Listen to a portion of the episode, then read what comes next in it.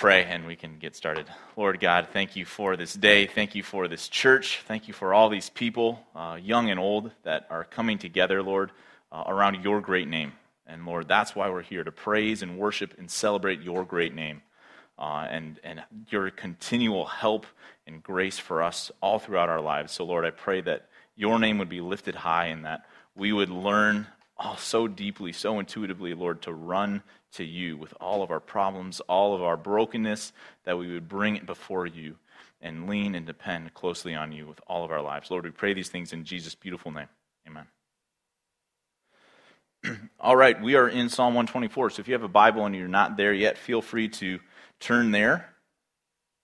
And as John said earlier, we're starting a new series in Psalms as we're leading up to Easter that we're calling the Songs of Ascent. The Songs of Ascent is a title that's given to Psalms uh, 120 through 134.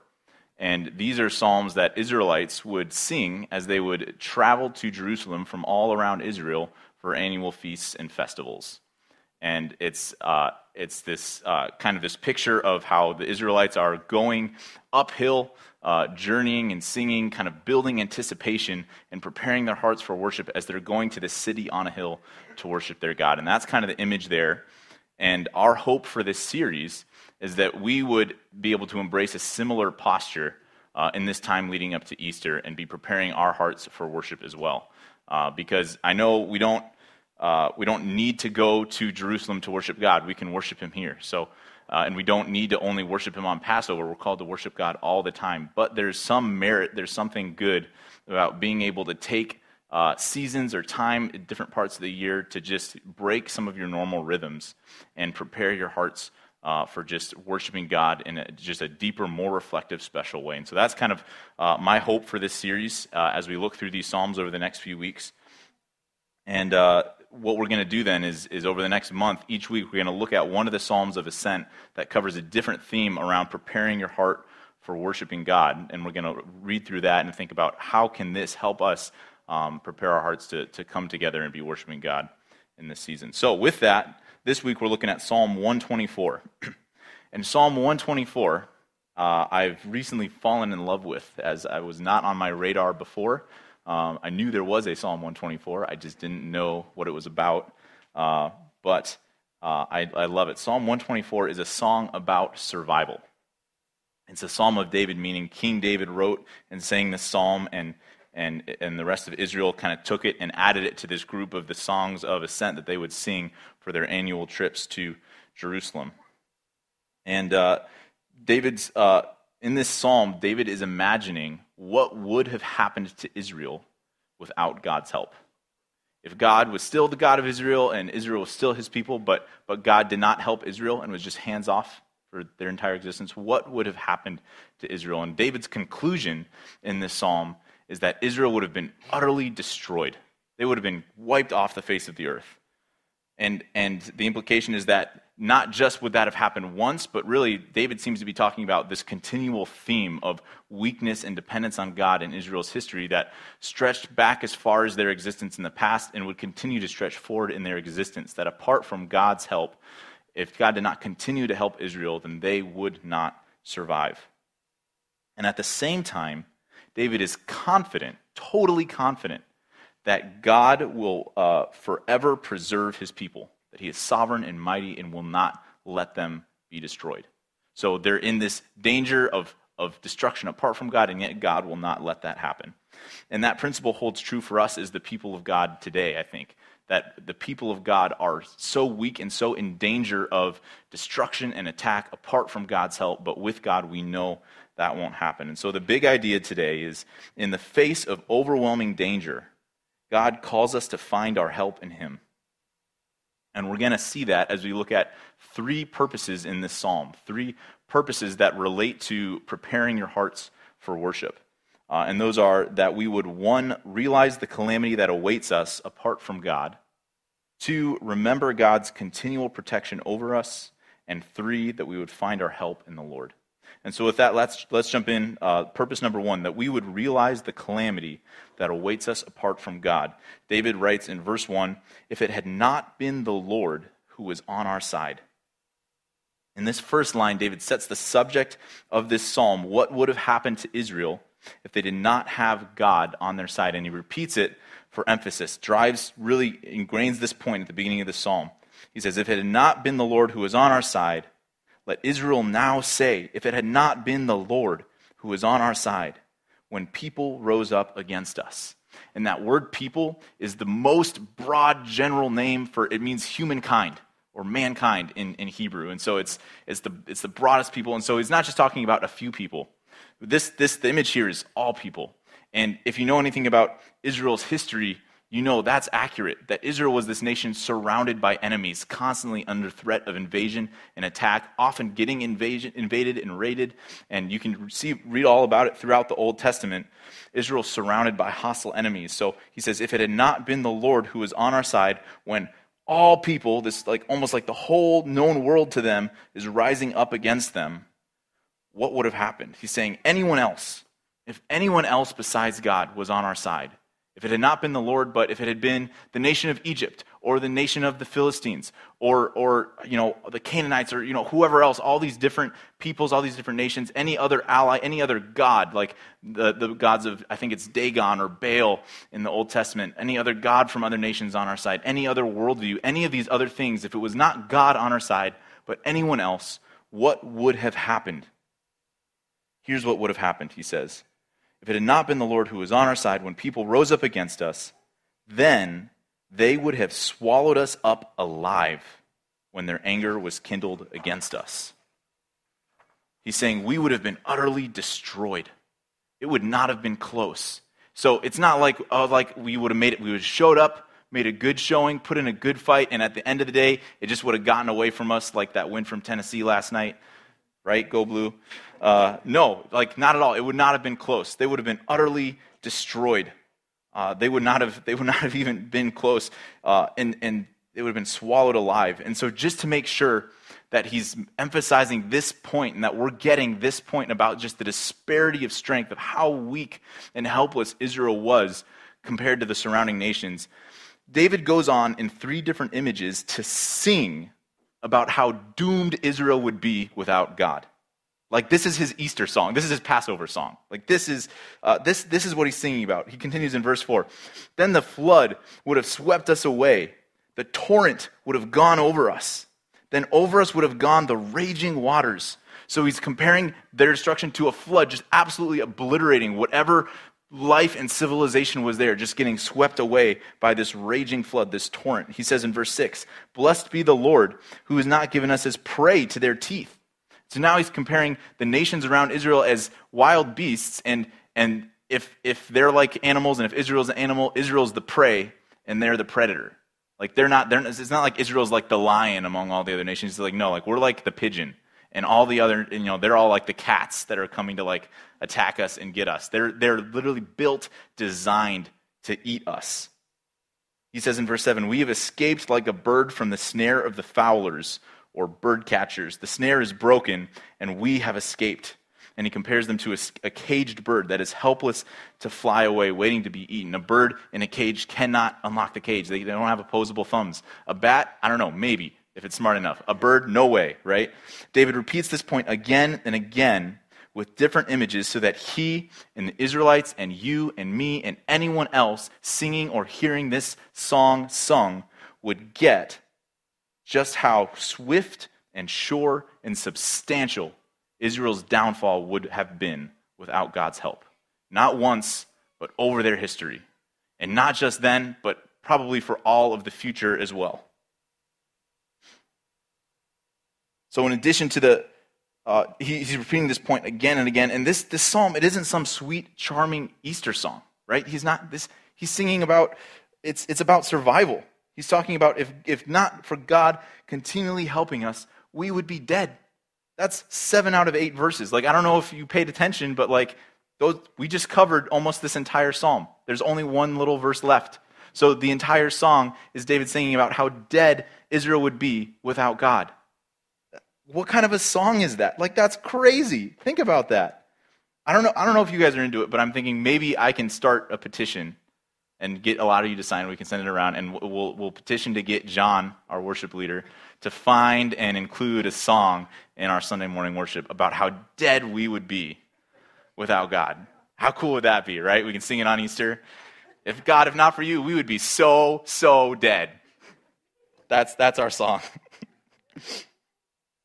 so, why Israel? Well, in addition to the power of the nations around them, what is it about Israel that, that makes them so doomed, so, so in, in danger? Uh, I don't think it's just a coincidence. I don't think it's just that, oh, these other nations happen to have better weapons technology and more massive hordes of armies and things like that. Uh, I think there's also a spiritual component to this as well. That Israel was set up to be the people of God, to be the light of the world throughout the Old Testament, to be the nation through which God redeems the world by sending us Jesus Christ.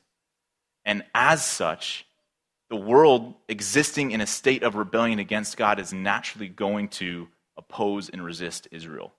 And so I think in this psalm we can see not just the physical realities of these strong nations around Israel, but also a spiritual reality that, that whatever forces exist that are opposing God and opposing his work on this earth are set against Israel. And so I don't think it's a coincidence that these strong nations are rising up around them and they're attacking them and there's all this constant threat of danger because I believe that that's what any enemy of God would want to wipe his people off the face of the earth. You see it, I think, throughout the Old Testament. You see it in the, the, the, little g gods that these other nations worship. And I think that that's not just some coincidence. It's not just a concept. They're not just a bunch of like atheists or agnostics. Like they actually believe in these real spiritual beings that they're worshiping and, and that they're wanting to obliterate the, obliterate the name of God off the face of the earth, as well as the people of God. And so, that first purpose of this psalm is that we would realize the calamity that awaits us apart from God, because as the church, we are part of the people of God today. And I believe that same threat, that same danger that faces Israel throughout the Old Testament that same danger faces the church today. That same opposition has not gone. It's still here. Paul talks about a spiritual war that is going on, right? That same, that same danger faces us today. Uh, Paul says, everyone who desires to live a godly life in Christ Jesus will be persecuted. Jesus warns prospective disciples to count the cost of following him. So I'm sure many of us were shocked. I was certainly incredibly shocked to see Russia invade Ukraine. But the reality is, we've been in a spiritual war every day of our faith. Amen? Amen? That's, that is absolutely real. That is absolutely the case. And I don't think the enemy wants us to see that. I don't think he wants us to know that. But that's just the truth of it that we are in a spiritual war and that there is great danger, that there are enemy rifles trained on you to neutralize you as a threat or render your life ineffective for the kingdom of heaven. I know that seems like a bleak picture, and yet it's David's most covered, most repeated point in this song. He is writing and singing that we would realize the calamity that awaits us every single day. And, and that's, that's, that's this point that he wants us to realize that I think also enhances our worship of God. Because if we don't understand and realize just how dependent on God we are, then we're not gonna we're not to worship him like our lives depend on it. But that's the reality it is. Our lives absolutely depend on God. God, we absolutely need Him. And, and I think when we see that danger, uh, that, that would invite us or encourage us to just kind of inch a little bit closer to our Heavenly Father. Amen? So that's going to bring us to the second purpose of this song, uh, and that is this that we would remember God's continual protection over us. So, despite the scary reality of, of the danger that is facing the people of God, David, as he's singing this song, oh, we're so, so dead apart from God. David, as he's singing this song, is totally confident. Right? That, that, that wouldn't seem to make sense, but let's read what he says. He says in verse 6 Blessed be the Lord who has not given us as prey to their teeth.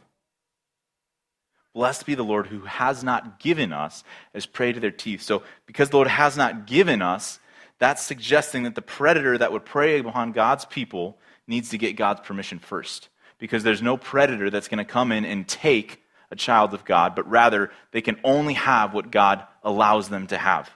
So, how about that for a paradigm shift for how David is viewing the incredible danger and the forces that are coming against his nation?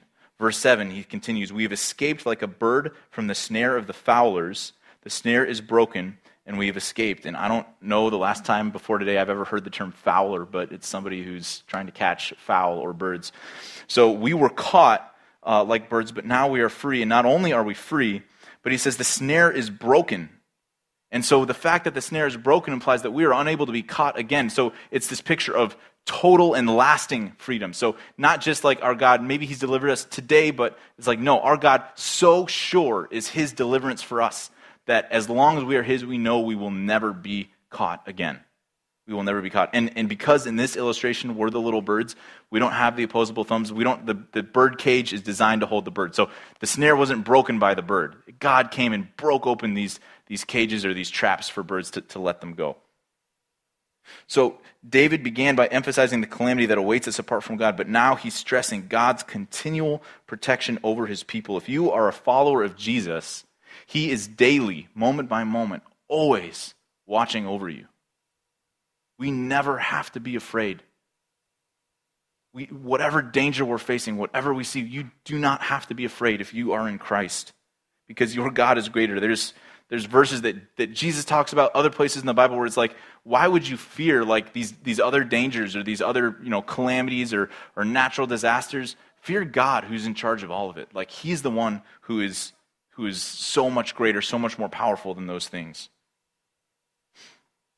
So we can ask how, in what way, to what extent is God continually, day by day, watching over us and protecting us? Well, on the one hand, I think God is sovereign, so all of the good things that happen to us, we can give him the credit for. We, we, can, we can know that the good things that happen in our lives, they're not just by chance, but rather we know that God is in control and he is sovereign. We also know that uh, because he's sovereign, we can trust that all of the bad things that could happen to us but don't we can trust that that is also God protecting us. And if we don't have a very good sense or awareness of the calamity that awaits us apart from God, then we might not appreciate that very much. But I think that is immense. All of the things that God is actively protecting us against. And then I think there's just the things that, that we take for granted that are part of our faith that we go on, or things that maybe we attribute to ourselves, but really it's God. And, and to illustrate that, in college, uh, I had a friend who wasn't Christian, and he and I were in this season, we would talk about the gospel and, and the Bible and God like most days. And uh, I was very zealous and bold in my faith in those days, um, but I was also a little bit like a hammer when it came to like arguments.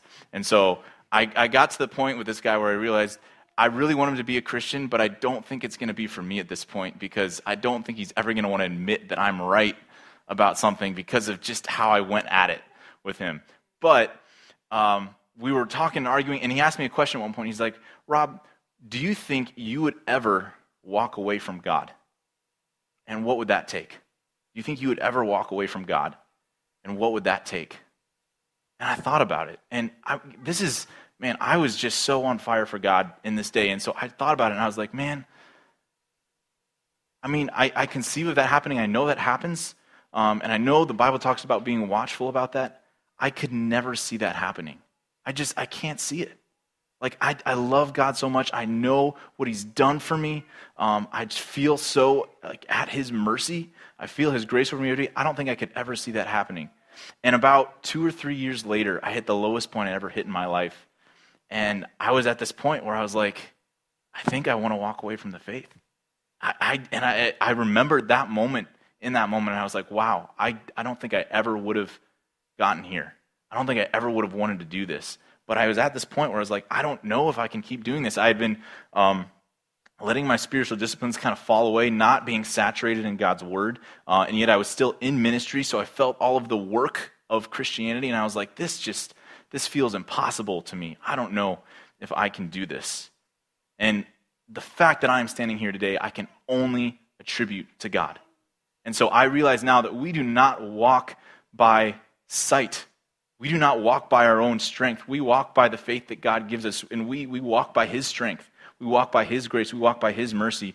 And He is the one that holds on to us and does not let us go.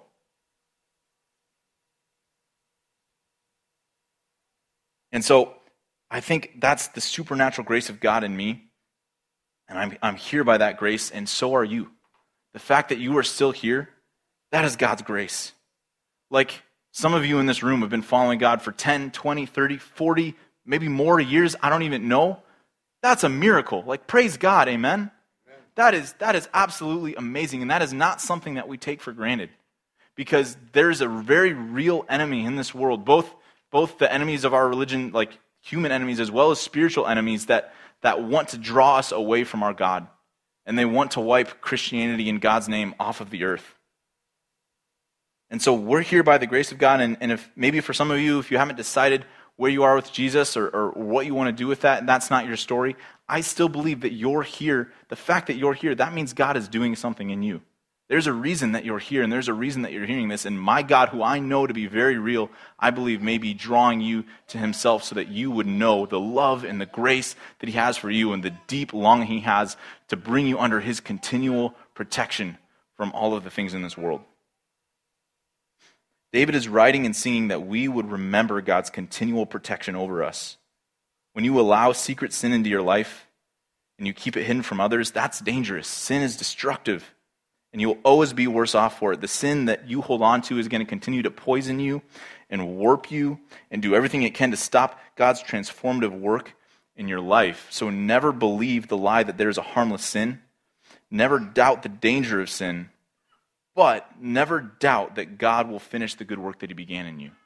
Never doubt that God is protecting you, that He is with you, that He is going to bring you back. And that doesn't mean that you can just kind of go limp and just be like, all right, I'm not going to, I'm just going to let go and let God, and I'm not going to try. Like, I, that's not biblical. Don't take that away from this. That's not what I'm saying. However, there is a confidence that we can have in the face of danger because of the strength of our God. Amen? God will forever preserve his people. Jesus says, My sheep hear my voice, and I know them. They follow me. I give them eternal life, and they will never perish, and no one will snatch them out of my hand.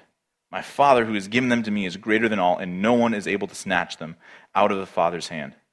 You are a child of God if you have trusted in Christ. You've escaped like a bird from the snare of the fowlers. The snare is broken, and you've escaped. So, as horrifying as our enemy is in the face of our helplessness, we can live confidently, with total confidence, knowing that our God is on our side and He is mighty to save and He is quick to help. And so, that second purpose of God's continual, of us remembering God's continual protection over us combines with that first purpose. And I think it, it works to amplify our praise that uh, we can start with the question maybe when we worship God, like, what does it take to really get a reaction out of you? Like, you can show up to church and you can put your hands in the air and you can sing, uh, but like, what does it take to really like break your heart into this state of absolute praise and awe and wonder and worship before God? What does that take? I think if we're not recognizing God's mighty, amazing love and grace in our life every single day, as well as all of the, the danger and the horrors that await us apart from God that we, we can't really see, but, but if we only could just understand that if God just took his hands away, all of, the, all of the things that would come crashing down upon the people of God who have the spiritual target on their back, like that is this amazing tension that's pulling us in, in both directions and, and I think stretching us into this place where we cannot help but worship God and cannot help but, but love him. I, and so the picture I think of is I can't, I, I wanted to include a movie reference. I couldn't think of one. I'm sure there are, they're out there. I know I've seen this. But like just the idea of somebody just kind of like walking down the road, completely oblivious, oblivious to the world around them, and there's all of these like there's like semi trucks coming, they're like the, walking across traffic or something, uh, and and and God is just there and He's just stopping everything. He's like, stop the truck, stop the car, stop. You know, like they bend over and like there's this crane that like swings over them or something, and it's just like all of these things are happening, and God is protecting them throughout every single second of it. And that's your life. Every single day that you can walk in total obliviousness to the spiritual dangers around you, and yet God is at war for you. Amen? He is constantly protecting us, constantly saving us. That brings us to our third purpose, which is that we would find our help in the Lord.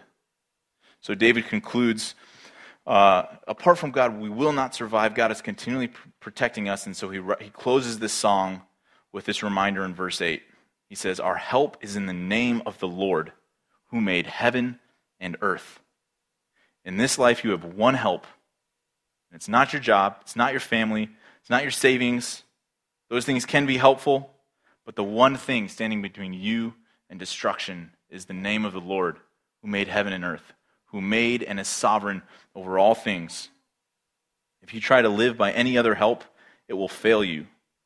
The enemies, the forces of evil that are poised against the children of God, are waiting to swallow you whole, to drown you in a raging flood, to tear you apart with their teeth, to catch you in this inescapable trap. Peter describes Satan like a prowling lion. And that's kind of what I think about when I read that verse where he talks about, You've not given us this prey to their teeth. Like Satan and, and the, the picture that we get from, from Peter of, of, of demons and spiritual forces is like that of a lion poised to pounce on us and grab us. And yet, the thing that's holding them back is like, like, like we're a child and like our, our dad, God, who's this big, strong, lions are afraid of him. I don't know what, what he is, lion hunter. He's with us. And, and the lion's like, all right, I'm not, I'm not going to engage. I'm not going to do it. But he's just, he's just waiting for God to leave us alone and to let us go so he can pounce on us. And just imagine if there was a lion poised in the corner of every single room you were in, waiting, but it's because you're with your God. Wouldn't you come a little closer? Maybe hold his hand and say, okay, let's, let's do this together. Let's not, let's not go our separate ways. Paul describes the devil laying traps for you. Talks about traps and snares that, that Satan, that the devil has to catch us in our weakness. That's the reality. Your enemy is stronger than you. He's smarter than you. He's more strategic than you. You're not going to outwit Satan. I remember reading uh, C.S. Lewis's um, um, uh, the Letters, right? I don't know how many of you are familiar, familiar but it's this uh, kind of this fiction thing that C.S. Lewis does where he's writing from the perspective of demons who are like trying to tempt Christians. And it's kind of like this upside down view where you kind of realize, like, oh, this is maybe how Satan would think about trying to mess with us. And that's helpful for me to know how I could like follow God better. And, uh, and but it's talking about a lot of tactics that like Satan uses. And I remember in college reading that, and another guy was reading it, and he said like, I wonder like maybe we shouldn't talk about this like because like you know, maybe Satan would like hear us and like know our strategy. And I'm like, I'm pretty sure Satan can read. Like, I don't know, but like maybe he can't hold a book. I, I mean, I, I, I just, I'm pretty sure that's like, I'm pretty sure he's way smarter than anything we can come up with. It's not your strategy. It's not whatever you have that is letting you win and have victory over the enemy. It is your God. It is absolutely only your God. And so, in, in our spiritual disciplines, like that's we don't trust in our spiritual disciplines. Our spiritual disciplines are designed to bring us to God, right? We don't trust in our evangelism tactics or arguments. Like those things are designed to bring the grace of God and, and to demonstrate and show the grace of God in our lives and, and to the people that we're speaking with. But it's all the work of God, and He is our one help. There is one road ahead that includes our survival, and that is the road in which we rely and depend on the help of God. Anything else that we try to do, if we try to separate ourselves from that, we will not succeed.